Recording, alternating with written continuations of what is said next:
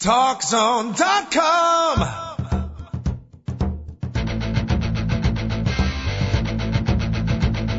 Now, TalkZone presents Two Guys and a Mic, your mid-morning break sports talk show. It's a passionate yet lighthearted look at the world of sports, featuring the coach, John Cohn, and the big dog, Joel Radwanski. They'll recap the games from yesterday, look ahead to the matchups tonight, and cover a lot more in between. Now, Two Guys and a Mic on TalkZone.com. Hey everybody, welcome you to the Two Guys at a Mic show. Thanks for joining us. Beautiful, beautiful Tuesday here in the fine city of Chicago. We'll talk sports and more for the next hour, actually, to be accurate, 56 minutes and 12 seconds. But who's counting? It's the coach flying solo today. Producer extraordinaire on the other side of the window, Payne. Or sometimes we like to call him the Payne on the other side of the window. He's David Olson, and he'll be helping me out with the program today. Chance for you to play co-host on the show. You can dial it up at 888-463-6748. Anytime the big dog is gone, it leaves more talk time for our fine listeners. We'll talk baseball, football. We got some PGA golf news to talk about, a couple of trades to talk about. FIBA basketball, didn't mention that over the weekend. It's Residue Tuesday, by the way. We started the term Residue Tuesday back at our old radio show. When we did a 2-hour show, and now it's even, there's even more residue. Because now it's only a 1-hour show, and there'd be so many things that would happen over the weekend that we would find ourselves at the end of Monday's show not covering so many topics, as was the case yesterday. Me and the big dog, if you listen to the show on any kind of irregular basis, you realize that we get sidetracked more often than not, and there's many topics we don't get to. So particularly on a busy sports weekend, we started what we call Residue Tuesday. You can still pick up some of the stories, some of the games, some of the sports items that happened, controversial and or otherwise, that happened over the weekend. You can still bring it up on Tuesday, Residue Tuesday. Starting tomorrow, though, we forge ahead. We look ahead. History is the past. Tomorrow is the future. Today is a gift, David Olson. Today is a gift. That's why they call it the present. How's that for my philosophical thought for the day? It's a beautiful sentiment, Coach. Yes, it almost brings a tear to your eye. You got any Kleenex over there? I got a little Kleenex here. Actually, there's got allergies today, so there's some stuff on this Kleenex I don't want to talk about. That is yours, right? That wasn't left there by another host? What's that? No. This is mine. Okay. Yes. I know TalkZone.com. Times are rough. Economic crunch is in effect, and we do share the Kleenex. It's part of the budget crunch that the general manager, Chris Whitting, has in force, but no. If we're blowing our nose into the particular Kleenex, we're not going that far in our budget crunch, but thank you very much. Again, the phone number, 888-463-6748. We got to start off with our Chicago Cubs. It has not been a very positive season. Not a lot of bright lights, but Mike Quade. Kind of a feel-good story. Long-time manager in the minor leagues. I think he spent 17 years in the minors and finally gets a gig up in the major leagues with Uncle Lou Piniella as the third base coach for the Cubs. Lou Piniella resigns, and they name Mike Quade the coach. And apparently the Chicago Cub players read the script yesterday. They did not read the script on Lou Piniella's last game because they lost 16-5 a couple of days ago. That's not the way to send Lou out to his ailing mom. And I still say the real story is that Lou is sick and that his 90-year-old mom, she's up and well.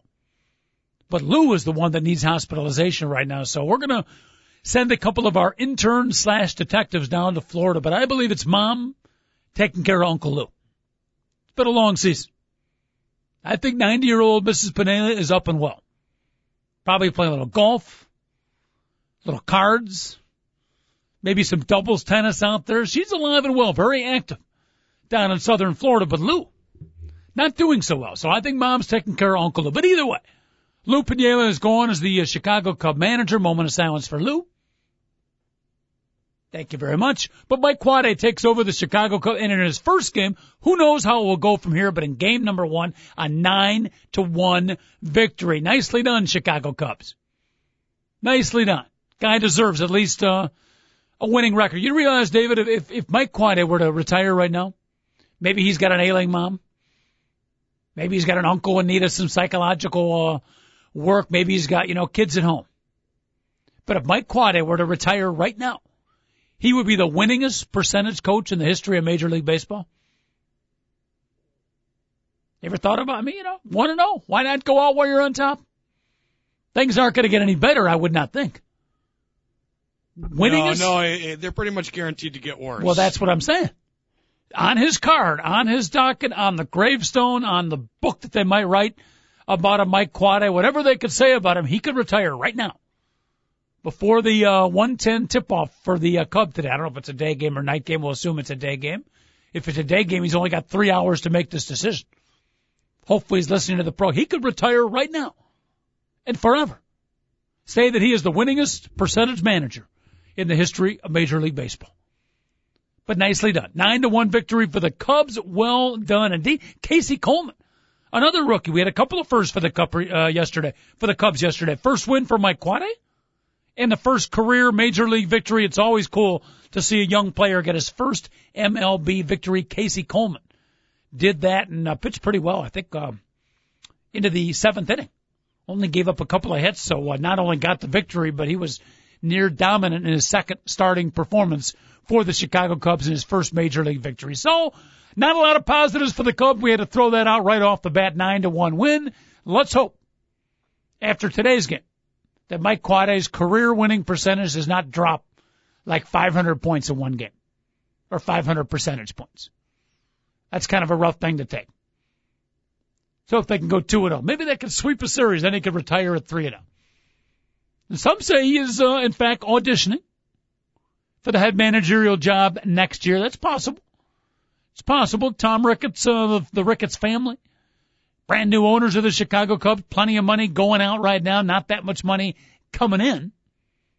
So maybe they'll, take a gander at Mike Quade if he does a pretty good job. Obviously would come a lot cheaper than a Joe Girardi or Japanese very own Bobby Valentine or Bob Brenly, the ex-Chicago Cub announcer. I'm sure they got Mike Quade for a few less millions than that, but we'll see. So good luck to him. Good luck to the Cubs. And again, we'll talk some baseball here. White Sox had a day off yesterday, 888-463-6748. You want to check in on the discussion, talk about your favorite MLB team, will be happy to do so. We'll move on beyond baseball, but we'll open up today's program with a little baseball talk. White Sox take on the Orioles. Sox 5 back. The Twins did lose yesterday. Actually 4.5 now. 4.5 back. Minnesota lost yesterday to Texas 4-0. They almost got no hit. Almost got no hit for the second time in a week. For the second time in a week, we had a pitcher pulled who was throwing a no-hitter. And the situation was very much the same. The first one about a week ago was Minnesota pitcher Kevin Slowey. And he was coming off arm problems. I think he had only been maybe a week or 2 weeks off the disabled list. And I think most of our fans know the story now. He pitched, I believe, through 7 innings, maybe 6 2/3, had the no-hitter going. Ron Gardenhire said, if I were a fan, I would have booed too. But I'm not a fan. I'm the manager. I had to protect my player, and they took him out of the game. Same thing happened yesterday. Texas pitcher Rich Harden, the young flamethrower who debuted with the Oakland Raider. How about the Oakland A? Now a member of the Texas Rangers, not quite the flamethrower he used to be. In fact, he was so much of a flamethrower that he flamed through his arm out. We'll talk about Steven Strasburg in a little bit too. But Rich Harden had a no-hitter going through 6 2/3, and the manager pulls him. Out of the game, second time in a week. Rarely happens. Guy pitching a no-hitter. Similar circumstances with Harden. Hard to argue with the manager. I think he had thrown 110 pitches. Excuse me. And manager decided to take him out. 6 2/3. 1 out left in the 7th. The bullpen did the job. Got the out in the 7th. They went through the 8th and I think into the 9th inning. And Neftali Perez comes in to pitch in the 9th inning. And Joe Mauer gets a base hit for the Minnesota Twins, breaks up the no-hitter. More importantly for the White Sox, though, the Twins lost to Texas 4-0, so they had a day off, got to rest a little bit, and gained a half a game. Not too bad. They're back in action, taking on the Baltimore Orioles. Gavin Floyd taking on Mark Guthrie, or is it Bruce Guthrie? Could be Bryce Guthrie. There's a lot of Guthries pitching in baseball. Mark Guthrie still pitching? Can't be Mark. It's Guthrie. It's Floyd against Guthrie. White Sox against the Orioles. Let's see if the Sox can pull off a victory. Also yesterday in baseball, we had Boston knocking off Seattle. Red Sox within 5.5. They're still making a race of it. New York gets beaten by Toronto 3-2. Jose Bautista. Man, guy talking about hot every time you read the sports page. Jose Bautista, you are a friend of mine. Hits his 39th homer and his 40th homer. 3-2 victory for Toronto over New York. 2 home runs for Jose Bautista. And Toronto gains the victory. St. Louis knocked off Philadelphia 10-2. Cardinals trying to get back in the hunt against the Cincinnati Reds, who are on a win streak of their own. Houston knocked off Philadelphia 3-2. Brett Myers coming back to beat his old team. Kind of a nice story. Houston, despite the fact that no one's watching him play, even in Houston, I think won 7 of the last 11, so actually playing some pretty good baseball. Interesting note, too, David Olson, the Pittsburgh Pirates. I don't know if you saw this or not. By losing yesterday, they clinched their 18th consecutive losing season. By the way, any chance, Dave, we are offering Pittsburgh Pirates season tickets to one of our listeners in the next couple of days. Maybe we'll throw out a contest, a prize. And by the way, the season tickets go to the winners, not the losers, right? No, I thought they'd go to the losers. Yeah. It's a cheap shot. 18 seasons. 18th consecutive season. Even if they win, they got 40 games left. They could win all 40. They could go on a 40-game win streak, and they're guaranteed of a losing season. That's not good. So, yeah, the last time they had the winner was back in the Bonds, Sheffield, and Van Slyke days.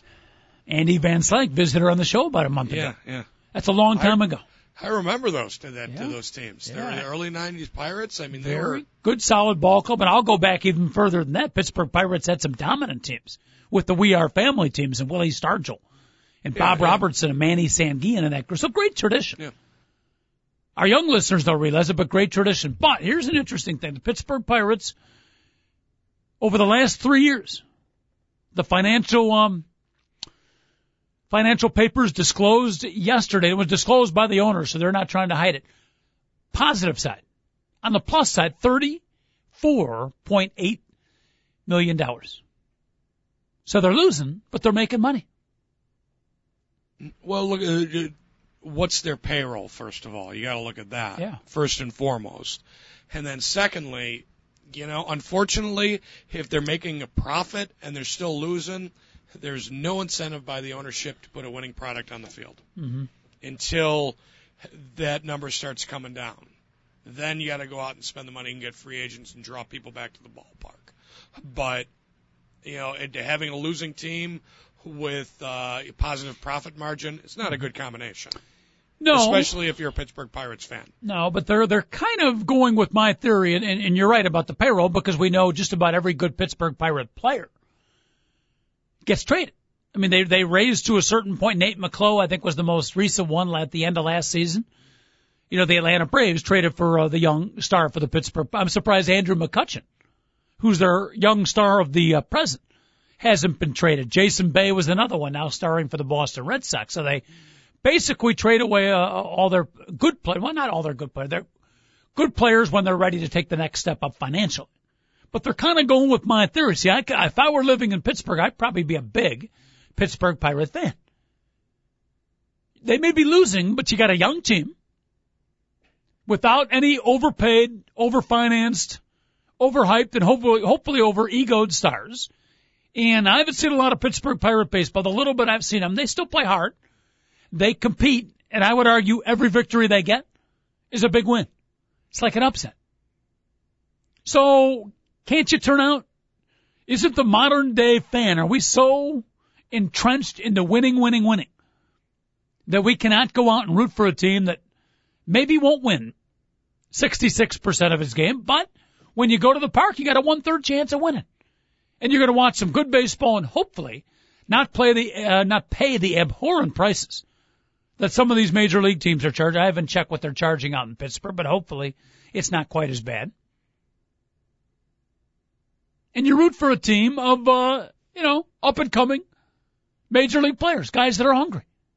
See, I could do that. If I were living in Pittsburgh, I'd be a big Pittsburgh Pirate fan. Now, the other side of the coin is the owner's making money. The owner's making money and the team's losing, so that's not right either. as I present both sides of the argument. If you're going to have a team like that, make a little less than 34 divided by 3. $11.3 million a year. You know, make a couple million a year. Lower the ticket prices. I don't know what they charge for beer. If we have any listeners out in the Pittsburgh area, help us out. You've been to, it's not Three Rivers anymore, but whatever the hell they called our park out in Pittsburgh. Beautiful park. Great place to play baseball. Nobody comes to watch them, but it's a great place. Beautiful, aesthetic park. Nice baseball park. 888-463-6748. We have any listeners in the Pittsburgh area. They lowered the concession prices maybe to help the cause a little bit. I'm actually just looking at their roster now. And they have only one player on the roster that was born before 1981. How does that make you feel? Very few aging veterans on the Pittsburgh Pirates. Just at Chan Ho Park is the only person born in the 70s on the roster. And we're not even sure about the birth certificate of a Chan Ho Park. Exactly. Yeah. Chan Ho could be like 47 years old. We just don't know it. Interesting. They don't have the salaries of the players, do they? I could look that up. Be interesting to see that. At any rate, there's the financial disclosure. $34 million plus over 3 years, and the Pirates lose yesterday, clinching, guaranteeing, despite the fact there's 40 games left, their 18th consecutive losing season. That's not good. If you're keeping track at home, that is not good from a win-loss standpoint. All right, 888-463-6748. Again, the phone number. You want to talk some baseball here with the coach, and we also have our email, Mike2Guys@AOL.com, M-I-C, and the number 2, Mike2Guys@AOL.com. Big dog out today, David Olson, producer extraordinaire, soon to be an on-air host on the show. Yes, David? I have the Pittsburgh Pirates salaries in front of me. How many over a million? 6. That's it. And of those 6, 4 are over $3 million. So you've got highest paid player is Chris Snyder, mm-hmm. Who's making $5.2 million. Then you've got Paul Mahomes, who's making $5 million. Zach Duke is making $4.3 million. Ryan Domit is making $3.6. Chan Ho Park is making $1.2. And rounding out the list of millionaires on the Pirates is Ronnie Cedeno. Making $1.1 million. Ex-Chicago Cub? Yes. Ronnie Cedeno. Then the next highest paid player on the team is Joel Hanrahan, who's making $453,000. Right, so there you go. Their best player is Andrew McCutchen, the center fielder. He's making $422,000. There you go. Drop in the bucket. There's a bargain. That's what you're talking about. Very nice. But as you pointed out, when it comes time to cash in, are they going to pay him the big bucks? Or I was going to say Paul Mahomes and Chris Snyder? Chris Snyder, yeah. Those guys probably won't be long for Pittsburgh Pirate uniforms, which could be a good thing or could be a bad thing. But any low-budget team out there I like to root for, and my theory is, and people who listen to the show have heard me say this before, I think the more the low-budget teams win. Minnesota Twins are a good example. They're not on the bottom, but they don't spend a ton, and they find a way to win. The more the low-budget teams can win, the more it will convince owners that you don't have to spend ridiculous sums of monies for mediocre players, that you can find equal amount of talent for much lesser pay. It will bring down all of the salaries. Hopefully. It might be utopia, but I like living in utopia. Sometimes utopia, much more enjoyable place to live than reality. But, bring down the prices, and then, we spend less for ticket prices. We spend less at the concessions. We don't spend 70% of a sporting event watching commercials instead of the actual action. We can always hope. Again, probably not reality, but we can always hope. All right, 888-463-6748. Real quick, before we leave the baseball front, we had mentioned a couple of things yesterday. One was the Triple Crown. Have not heard a lot of talk about the Triple Crown. And right at the end of yesterday's show, the big dog had brought it up. We talked about the last Triple Crown was over 3 decades ago. Over 4 decades ago. With Carl Yastrzemski back in 1967. And you've got 3 guys, almost 4 this year. The big dog brought up Josh Hamilton as a contender. He really isn't, because he's leading the league in batting. I think he's up there in RBI, but he's like 10 behind in home runs.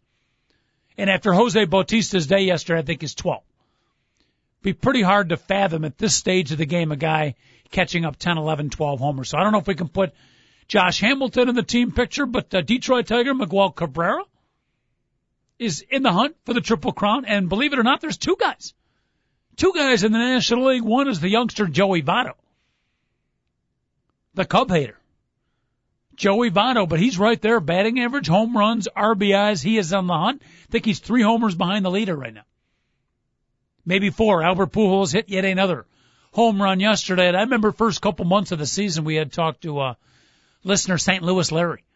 And he was telling us how, it's an off season for Albert Pujols. And, of course, an off season for Albert Pujols. Still a pretty good season for any other player. But so much for the off season of Albert Pujols. This is not his best year. Not his best year, but he's right there.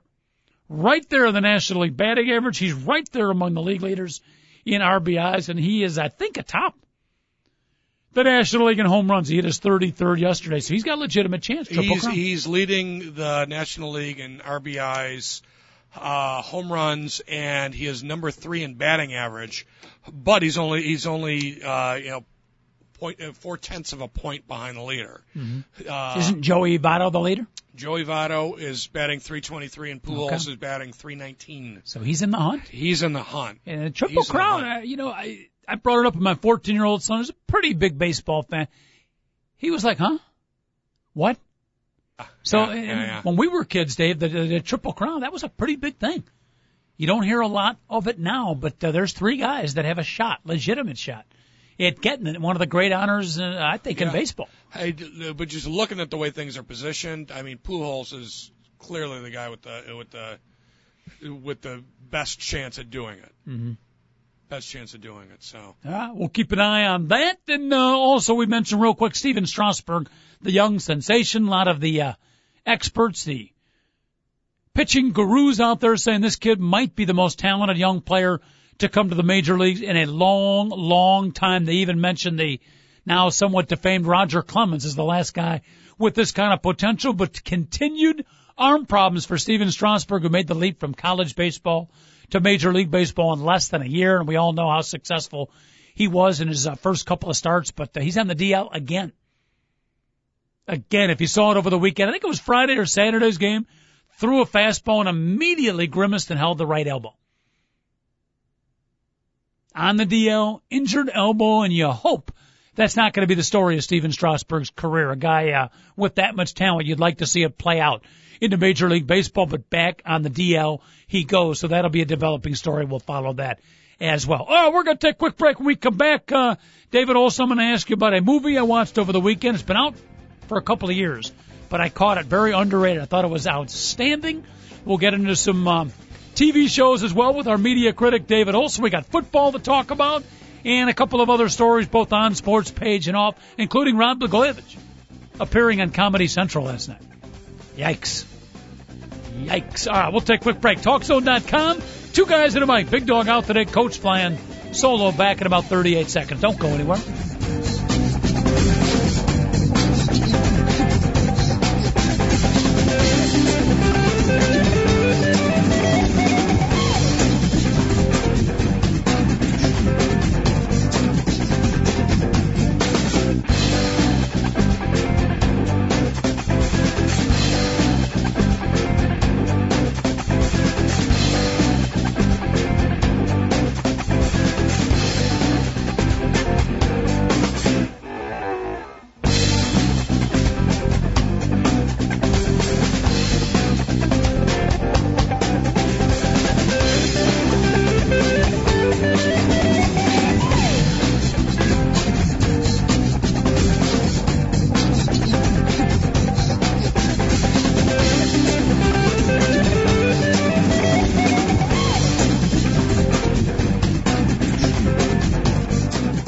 Are open for your calls on Two Guys and a Mic. Call 888-GO-FOR-IT. Once again, here's the coach, John Cohn. Almost forgot that 888-GO-FOR-IT is the same as 888-463-674. I don't think I've used the go-for-it symbol since the first week of the show. I always get bugged by phone numbers that go by the, by some little catchy phrase, because who's got the keys memorized? So, throw me out the numbers. Don't give me, 1-800-BUY-IT-NOW. But everybody's texting these days, so they know, they know where it is. So, yeah. You know, almost as I said that, I realized the younger generation's probably got to memorize. I am texting. I'm still hunting, pecking on the texting, though. But I'm getting better. Yeah, I got a bad cell phone for it. I keep sending, like, bad texts that aren't complete because, you know, plus I got the big thumbs. So it doesn't make it easy on the small phone because I don't have I don't have one with the keyboard yet. I haven't broken down and done that. You need a big phone with a big thumb area. Exactly, yeah. They don't make special phones for guys with big thumbs? Well, see, what happened is, you know, I got in, like, when the cell phones got smaller and smaller and smaller, but now they've kind of gotten bigger because they got the, you know. Yeah, keyboard. Yeah, exactly. They're more like a tablet. But I've still got the little flip phone, and it's like it's not conducive to texting. So. And am I getting it right, technological expert David Olson, our producer here, that now that I have mastered email and group emails become very efficient, am I getting the feeling that suddenly people are not going to be checking emails as much, that group texting is going to be the way to go? I've heard a few people say don't email me anymore, but text me if you want to get a hold of me, you know, more. Well, immediate. Yeah, I think people have gone more the text route because, yeah, you can check your email through your phone, but it's quicker just to get a text because, I mean, you know, in order to check your email on your phone, unless you've got certain apps and everything that indicate when you have an email, it's, you know, it's like calling somebody. Yeah, you know, it's like you just say, oh, just call me. No, just text me, you know, so. Yeah, I'm constantly climbing the uphill battle that is the technological world. I mean, I climbed the big hill of computers, and I got it down pretty good now. Yeah, but then you find out when you get to the top of that peak, you look up and there's a peak, a peak you didn't see from the bottom. Now that I've mastered the whole email thing, apparently I'm beginning to get the feeling that email is going to be a little bit on the way out, and the texting and group text is going to be the way to communicate people. It used to be if you want to get a hold of people, like I coach a lot of different teams. Emailing has been a beautiful, beautiful way of communicating. And not having to make phone calls. Used to have a team parent in the telephone trees. Yeah, you could put the email. Obviously, it applies to every business or every organization. You put the email out. People can read it. You figure people are checking their emails 2-3 times a day. Thought I had the system down. Thought I climbed to the top of that technological communicable mountain. And as you said, right when I get to the top, now it seems people are going to be checking their emails a little less. Yep, and it's exactly. The texting. Exactly. It's text, yeah. So how do you, is there a way to set up group text? Asking the wrong person. I'm way behind the curve on the whole text thing. Right. I mean, I still have a home phone line. Really? I do, yeah. Yeah. Well, we do, too. But I would say this, if I was starting all over, if I was, like, moving to a new location or going bachelor right now, I wouldn't even think about getting a home phone. We pretty much have it because we have it. Yeah, but the home phone, the landlines, those things are definitely heading the way of the dinosaur. Yeah, we're just kind of too lazy to go out and, like, compare cell phone plans because we could, you know, between me and my wife, if we looked, we could probably find a cell phone plan that, you know, was cheaper than our current home plan. Right. So yeah, you got to keep up with the gun, keep up with the technological Joneses, if you will. 888-463-6748. Real quick off the sporting front, we'll get to some football and some other talk and review the baseball, too. College football. Associated Press came out with their rankings over the weekend. I want to bring up college football, too, one of our favorite sports here on the Two Guys and a Mic show. And, again, our phone number, 888-463-6748. If you want to check in, talk sports or more, maybe you can help us out in the world of textology out there and put us on the right track. Maybe put me on top of the mountain before another mountain hath been built. I would appreciate that. Flipping around channels, I caught a movie. I think it's been out for at least a year, maybe 2 years. Pretty darn funny. It was Pineapple Express with Seth Rogen. Yeah, that's a couple years old. Okay. It's a couple years old. Total stoner movie. Well, yeah, you know what? Very funny. Yeah, it definitely was. And God, Seth Rogen wrote it. So you've seen it? I've seen it. Okay. I've seen it. Seth Rogen, by the way, pretty talented guy. I disagree. I've kind of feel like I've seen it with Seth Rogen, you know what I mean? He does tend to play a similar character, yes, yeah. I'll grant you that. But he's pretty funny. No, pretty funny. You know, it's pretty funny, and, you know, him, on this, we'll get to that in a sec, but you can tell with the movie itself, that scene at the end where they're sitting in the at the restaurant eating the waffles. Mm-hmm. That's where the whole idea from the movie came, because you could see Seth and his buddies sitting there stoned one night saying, "Oh, we did this and we did this." You know, it was just that. Okay. It was just kind of an interesting concept, and a stoner action movie. You know what I mean? There's a contrarian terms, a stoner action movie. Are you saying they put that scene in purposely to symbolize? I'm saying that scene, I can picture that playing out in real life, and them developing the movie from that, where they're just like, you know, just saying, "Oh, we did this and we did this, and remember when we did this," and saying, "Oh, you know, that'd make a pretty good movie," you know. Mm-hmm. It was, and you mentioned stoner action movie, and the first part of it was stoner comedy for the most part, but I'll tell you what, some of the action scenes, pretty damn good for a comedy. Special effects and the fight scene between, not so much with the Asian mafia or the Asian hitmen and Gary Cole, the final fight scene, that was pretty cool too. But the one where the drug dealer in the middle, who I think is the same guy who plays Kenny Perry in Eastbound and Down, the HBO baseball show, which is very, very good too. Yeah, Danny McBride. Yeah. It was, yeah. That was a heck of a scene. Almost a comedic fight scene, but I mean, absolutely. But really good. Yeah. Really good. But yeah, speaking of Seth Rogen and James Franco. Yep. My wife and I, and we missed it the first time around, we've been watching Freaks and Geeks on IFC. Okay. Which is where the two of them met, was on the set of that show. Is James Franco a freak or a geek? He's a freak. Okay. And so Seth Rogen. But it's kind of funny because that was Judd Apatow's first thing into the big time, and it's got like all the actors in it that he's like kept throughout the years, like James Franco, Seth Rogen, the guy that's the star of Who I Met Your Mother, Jason Stratham.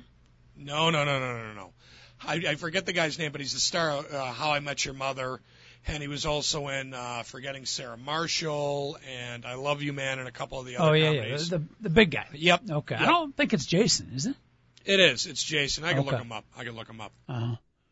Interesting. Judd Apatow, by the way, a local guy out of Chicago. I will have you know that I once played softball for a couple of seasons with Judd Apatow's brother, Rob, who is now a big-time executive. How about that? How about that for your brush with fame? Judd Apatow, pretty successful movie producer, putting out comedies of somewhat questionable nature, but it was still a good movie. You haven't seen Pineapple Express, as I haven't, pleasantly surprised by that particular film. Jason Segel is the guy I'm thinking of. Jason Segel? Jason Segel. That was the guy from Forgetting Sarah Marshall? Yes. He's the guy in Forgetting Sarah Marshall. Doesn't look like a Jason Segel. Another comedy you got to check out. With Craig Robinson, who was the black thug in Pineapple Express, the guy that's also on The Office. Yep. Hot Tub Time Machine. My wife and I watched it over the weekend. We just, because it was in our Netflix queue, and we'll check it out. Wonderful movie. It was so funny. We were like surprised at how good it was. Mm-hmm. And it's John Cusack, Craig Robinson, and Rob Corddry, who used to be on The Daily Show. Mm-hmm. And it's about like three guys. They're middle-aged, and their lives are going nowhere, so they decide to go back and visit the ski lodge where they spent their formative years, and they're magically transported back to the winter of 1986, where they get to relive that weekend. And it's just, it's very, very funny movie. Movie critic David Olson recommending yet another movie. I remember when that movie came out, Hot Tub Time Machine. Hot Tub Time Machine. Yeah, it's about 6 months ago it came out. I mean, I read the title and I read the description. I had like zero interest. It just didn't sound good, but you're telling me. I kind of did too, but I'd heard some buzz. It's like, yeah, you know what? This is actually a pretty good movie, and it was. It really was. Okay. There you go. 888-463-6748. Is there another comedy out there that was not necessarily panned and world-renowned and well-received by all the experts out there you've watched? And you know what? Pretty underrated. Pretty good movie. We all need a laugh, especially here in Chicago, the way our Bears and Cubs and Sox have been playing. Of late, we definitely need a couple of good comedies to keep our mind off the sporting world. So you got a couple of those, or one in particular you want to recommend? Would love to hear from you. Again, 888-463-6748. 6748. Big Dog out today. Coach flying solo. We talked about the Cubs winning for Mike Quade, his first major league victory. Attaboy, Mike. White Sox taking on Baltimore by yesterday. Game off. Day off. Rest for the relievers. Rest for the starting pitching. Boy, do they need rest. Probably more mentally than they did physically, did the White Sox. But they'll come back, hopefully. Hopefully, at home, taking on the Baltimore Orioles. White Sox need to put together a streak. I don't know if they need to go 26-5, that kind of a streak, but they do need to get on a winning streak and obviously get hot. Put some pressure on the Minnesota Twins. Right now, 4.5 back, and we all know the White Sox have not played well of late. We're not giving up the dream just yet, but it's not looking good. They can start to turn things around when they take on the Baltimore Orioles. We'll see if that happens. All right, some items from over the weekend. Little Residue Tuesday, if you will. Some things we did not get to yesterday. One was the Arlington Million, which happened over the weekend. Big horse race at Arlington Park. And Gio Ponte, the favorite, looked like he had the race won. And, you know, Brady Stiff, David, our co-host on the show, he works at the racetrack. And apparently not only worked there, but had laid down $1 or $2 or a little bit more than that. And his Facebook comments on what happened, the final stretch run of the Arlington Million, cannot be repeated on this show. I didn't even know they could be repeated on Facebook, quite frankly. There's apparently no filter on Facebook. But he was firing a few F-bombs and a few S's and a few other choice words as Debussy. The horse Debussy makes a late stretch run right down the rail and catches Gio Ponte, the favorite. And all the Gio Ponte fans, they were counting up their money, looking at their ticket, figuring out how much they bet, what the odds were, figuring out how much their bankroll had just increased. And down the stretch he comes. Here comes Debussy, ridden by William Buick, and he pulls away and wins the Arlington Million and breaks the heart of co-host Brady Stiff and all the Gio Ponte fans. Congratulations to Debussy. Debussy did request after the race to be put out to stud, but apparently his owners would not put him out to stud. He will continue to race, much to the disappointment of many of the female Debussy horse fans. And actually one female Debussy fan is not a horse, but we won't talk about that right now. Item number two, titillating tidbits, news and notes from over the weekend. Again, just flipping around channels, trying to find something interesting. You got, what do you got, like 188?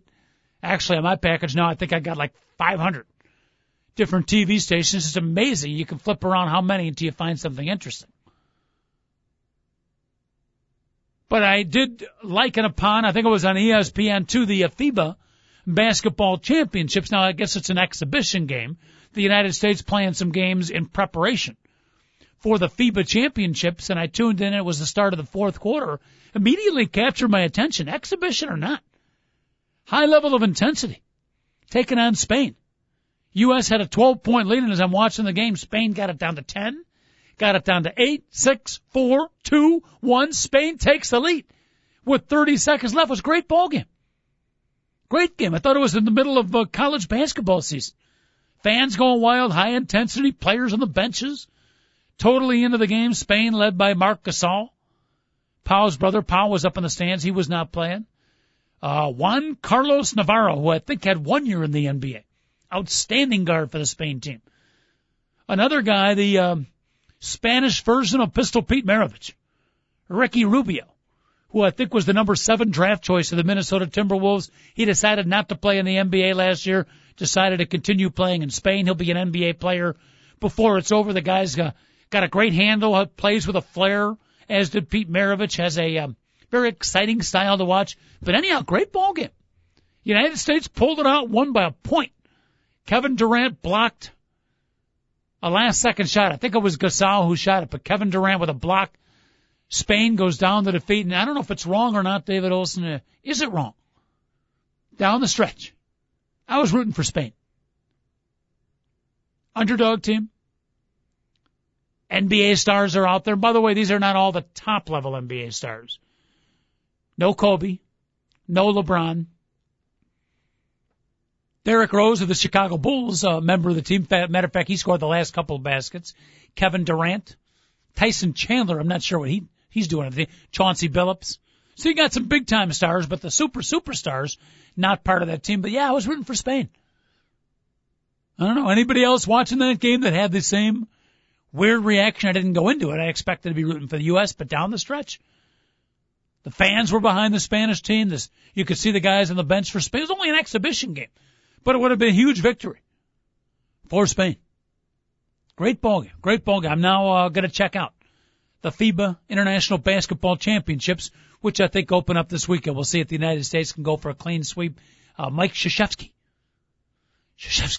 God bless you, the head coach of that particular team, Jimmy Boeheim, one of the assistants. I even saw Doug Collins' son, Chris helping as an assistant coach, getting some PT on the bench there. Chris Collins, I'm sure, will be a head collegiate coach before too long, but right now he's Mike Krzyzewski's right-hand guy on the Duke bench. So those were a couple things we watched over the weekend. Also, the college football rankings came out again, Residue Tuesday. The fans out there, something happened over the weekend. You didn't get a chance to call in or comment on yesterday's show. That's what Residue Tuesday is all about. We'll pick it up today, starting tomorrow. We move on. We forge ahead. But today, we can still pick up some of the residue from the weekend. 888-463-6748. Real quick before we take a break, Dave, the college football polls came out. Alabama, as expected, the preseason number one. This is the Associated Press. I think UPI coaches poll had already come out with its rankings. Ohio State ranked number two. Boise State, no longer the underdog. They're sort of like what Gonzaga has become in college basketball. The feel-good story for a while, but when you feel good that long, reality starts to set in. In college basketball, you start to realize Gonzaga can play with the big boys. They're no longer the Cinderellas. Same thing with Boise State in college football. They are for real. Preseason number three, getting some serious respect from the college football writers out there. So Boise State checks in at number three. I put on our Coach's Corner on our website, and I highly recommend the reading of the another outstanding version of the Coach's Corner. At www.twoguysmike.com. That's our website, all kinds of fun stuff on the website. You can hear any of our past shows. If you get lonely for Two Guys and a Mic anytime during the day, 24/7, you wake up in the middle of the night, can't go back to sleep, no better show. Nothing better than to put you back to sleep than tune in to one of our past archive shows. I guarantee within 15, 20 minutes we'll put you to sleep. God bless. But it's right out there for you, and check that out at twoguysmike.com. But I think I had stated in there that the team, one of my college football philosophies this year is ABA for the national championship. ABA, and I put in parentheses, anyone but Alabama. Nothing against the fine folks of Alabama. Nothing against the great tradition of Alabama football, but I don't know if I can handle seeing Nick Saban win another national championship. That ego is already too big. All right, we'll take a quick break. My voice is fading out here. Hopefully we can hold on for a few more minutes. Final segment coming up. Dial it up. We'll open it up to the phone lines, 888-463-6748. Coach flying solo today. Co-pilot seat wide open. Jump in, strap yourself in, and remember, your seat cushion can be used as a flotation device.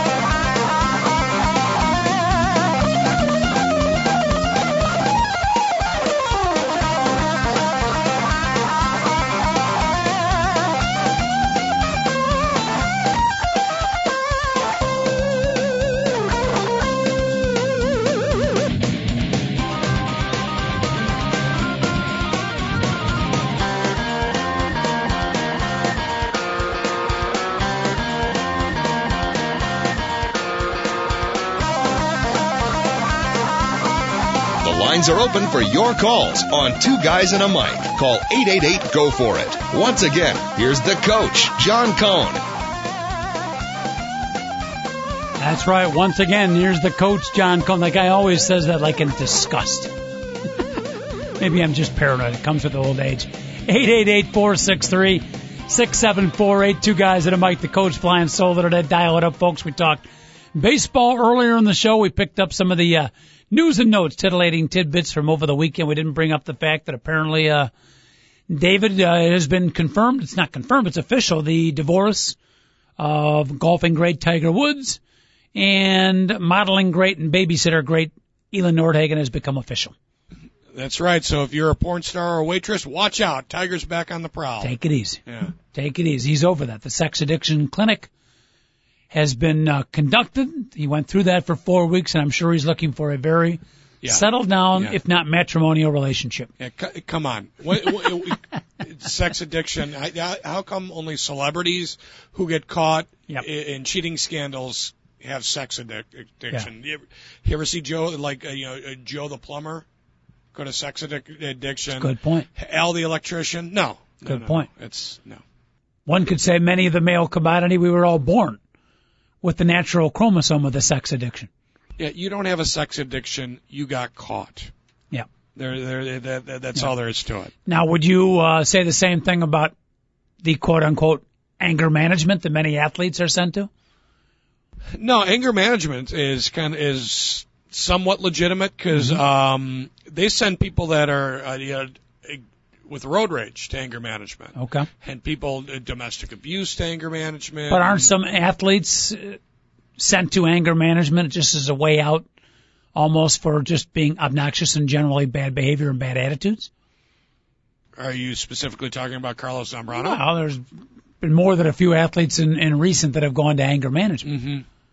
Maybe instead of housing two separate areas, maybe they could have the anger management and the sex addiction clinic all part of the same.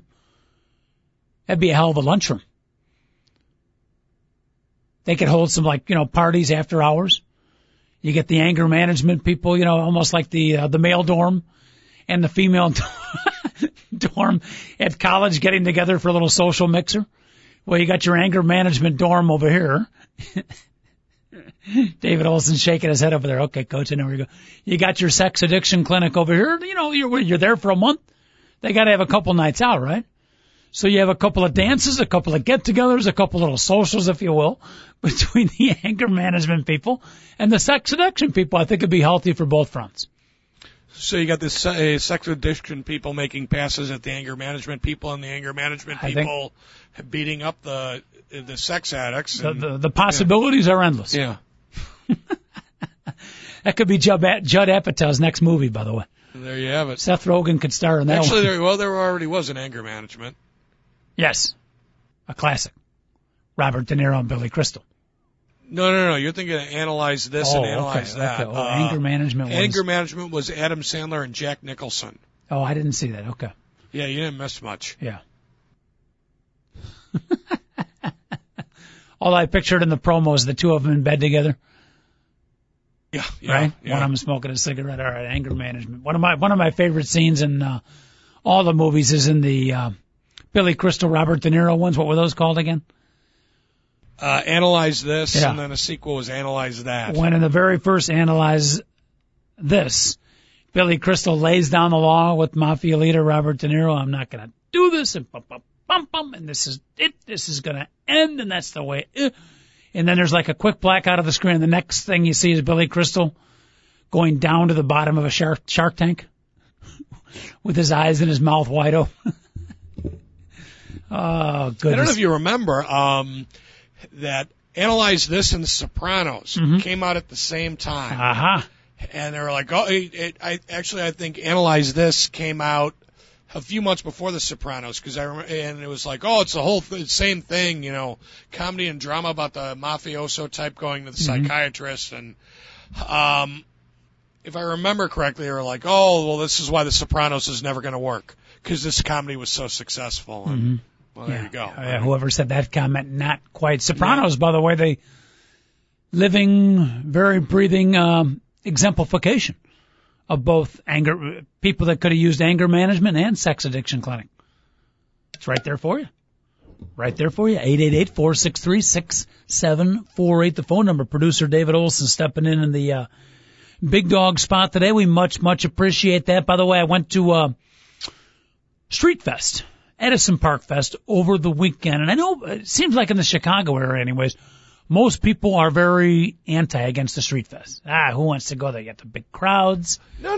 That's not true at all. Really? Okay. That's one of the appeals of living in the Chicago city proper was the street festivals, because every neighborhood has got their own festival. Every single neighborhood. I mean, that's the one thing I really miss from my time living in the city. It was like during the summer, it was like every weekend. It's like, okay, well now it's, Taste of Lincoln Park, and now we got the Bucktown Street Festival, and it was one thing right after the other, and they all had their own unique flair and their own unique. Right. Maybe it's the people I'm hanging around with, a bunch of fuddy-duddies. Maybe it's out in the suburban area. And any of our listeners out there, real quick, off the sports bit, if you went to a fest that was particularly good or particularly bad, you want to talk about that one. Maybe one that's coming up, your particular town's fest. There's a ton of them in the Chicago area, and I'm sure around the country here, particularly in the summertime. 888-463-6748. But it seemed like a lot of people I've talked to, what do you want to go to those things for? It's the same thing. The overpriced food, the big crowds, it's hot out there. Yeah, I think once you get past a certain age, you don't want to go any further than the one that's in your own suburb or your own neighborhood. I live in Park Ridge. Well, we'll go to Taste of Park Ridge, but I'm not going to Edison Park Fest. Come on. Yeah, get outside your bubble. Travel a little bit, but I'm a big fan. I'm a big big crowds. I don't like when it's super, super crowd, but I like crowds. One of my favorite hobbies is people watching.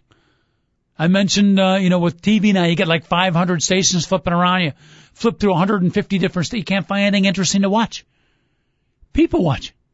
Oh, yeah. You just watch people. They're funnier than 98.6% of what's on television. Absolutely. Just watch. Now, my kids think I'm like a stalker. Or some creepy, Dad, people, stop staring at people. I'm not like making people uncomfortable. I just enjoy watching the relationships that people have and the way people act after a beverage or two or six or seven. So I enjoy that aspect of it. And, for the most part, I enjoy the food, too. Although I will tell you, Dave, at Chicago's beautiful Edison Park Fest, I did have what I would call a bad chicken kebab. And I've always been a fan of the chicken kebab. But after this particular chicken kebab, I may never. You know how sometimes you have one time you eat something bad, and you can't eat that food again. Yeah, I have a tendency to stay away from kebabs altogether at the street fairs. I find nothing good can come of the kebab. Is that? Yeah. Let that be a lesson to all the young listeners out there. I have not had similar. I've had more positive kebab experiences in past fests, so I cannot say the same thing. But I did go bad kebab this particular time, and. That was the only negative. I will tell you one of the great inventions of recent years in the beer industry, see if you're with me on this, is those blue aluminum cans. They're bottle-shaped? Yeah. I don't know what it is about those. Maybe it feels colder on the outside. It keeps the cold. Beer just tastes better. I love those things. Because it gets them colder. But the thing I don't like about those is that it warms up really fast. I find, but yeah, when you first get it and you crack that thing open, it's good stuff. Yeah, there's something about the look of it, the feel of it. Maybe you're right. The initial cold, not only the beer, but the outside of the bottle. Yeah. All right, I'm with you on there. All right, very good. 888-463-6748, and of course you get to listen to good music too. Most of the time, it's for free. A cheap way to listen to some pretty good bands. It's usually for free, and that's.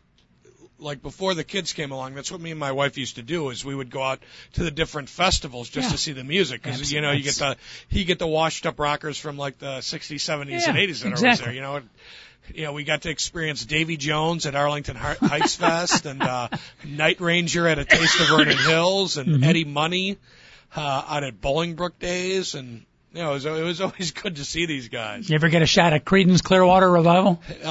Minus John Fogerty? No, I have not had the pleasure of that. Have you ever seen rain? Oh, well, the best one was Night Ranger because they performed wearing like their T-shirts from the 80s. Uh-huh. It's like Night Ranger wearing the Night Ranger T-shirts just in case you forget who we are. Uh-huh. We're Night Ranger. I went to a buddy of mine who sadly is no longer with us. Tragic story unto his own, but he used to throw a huge, this guy had a lot of money, and he would throw a party, a summer party. And he would bring in some of the washed-up bands, including we saw Casey and the Sunshine Gang, and or Casey and the Sunshine Band, Cool and the Gang, you know, at his private parties.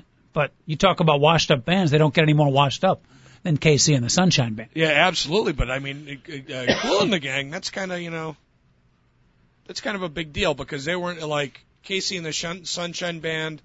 They had like one song and then they were gone, or they had one magical summer where they were on the top of the charts. And, but Cool and the Gang hung around for several years there in the late 70s, early 80s. So that's kind of impressive. Kind of. Have you ever heard the group Tommy Thumb and the Four Fingers?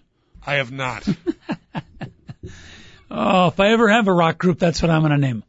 Thank you very much. All right. Anyhow, I highly recommend people to get out. People I talk to, too many out in the suburbs, are too fuddy-duddy about it, be it a little local community, Taste Fest, if you will, or one of the bigger ones downtown. Get out there, rub elbows with the people, get out there, drink a beer, listen to some quality music. Yeah, well, you still can because you only got a couple weekends to do that because Labor Day weekend, that's it for those till next year.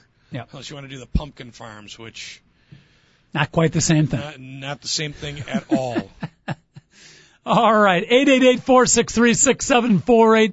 Is the phone number. If you're going to dial it up, you better do it quick, though, folks. We got about a minute and a half left in the show. The big dog might be off all week. He is on potential job number, I think, 38, which might conflict with the hours of this particular program. We are hoping, he said it's a temporary job, and he's hoping it comes through. So for Big Dog's financial status, I hope that the job comes through. So we wish him the best of luck. He may be back with us. He may not. In the next couple of weeks. If not, we'll try to get some guest hosts in here. We'll put producer David Olson on the spot and, of course, make you and the listener one of our co-hosts. Phone lines will always be open for your perusal at 888-463-6748. But we do wish the dog the best of luck in PJ number 38, potential job number 38 over his illustrious career. All right, let's wish the White Sox good luck today, taking on the Baltimore Orioles. See if we can get back on the winning streak. And again, Mike Quade has about 2 hours left to decide. I opened up the show by saying the Cub manager could retire right now, before this afternoon or this evening's game.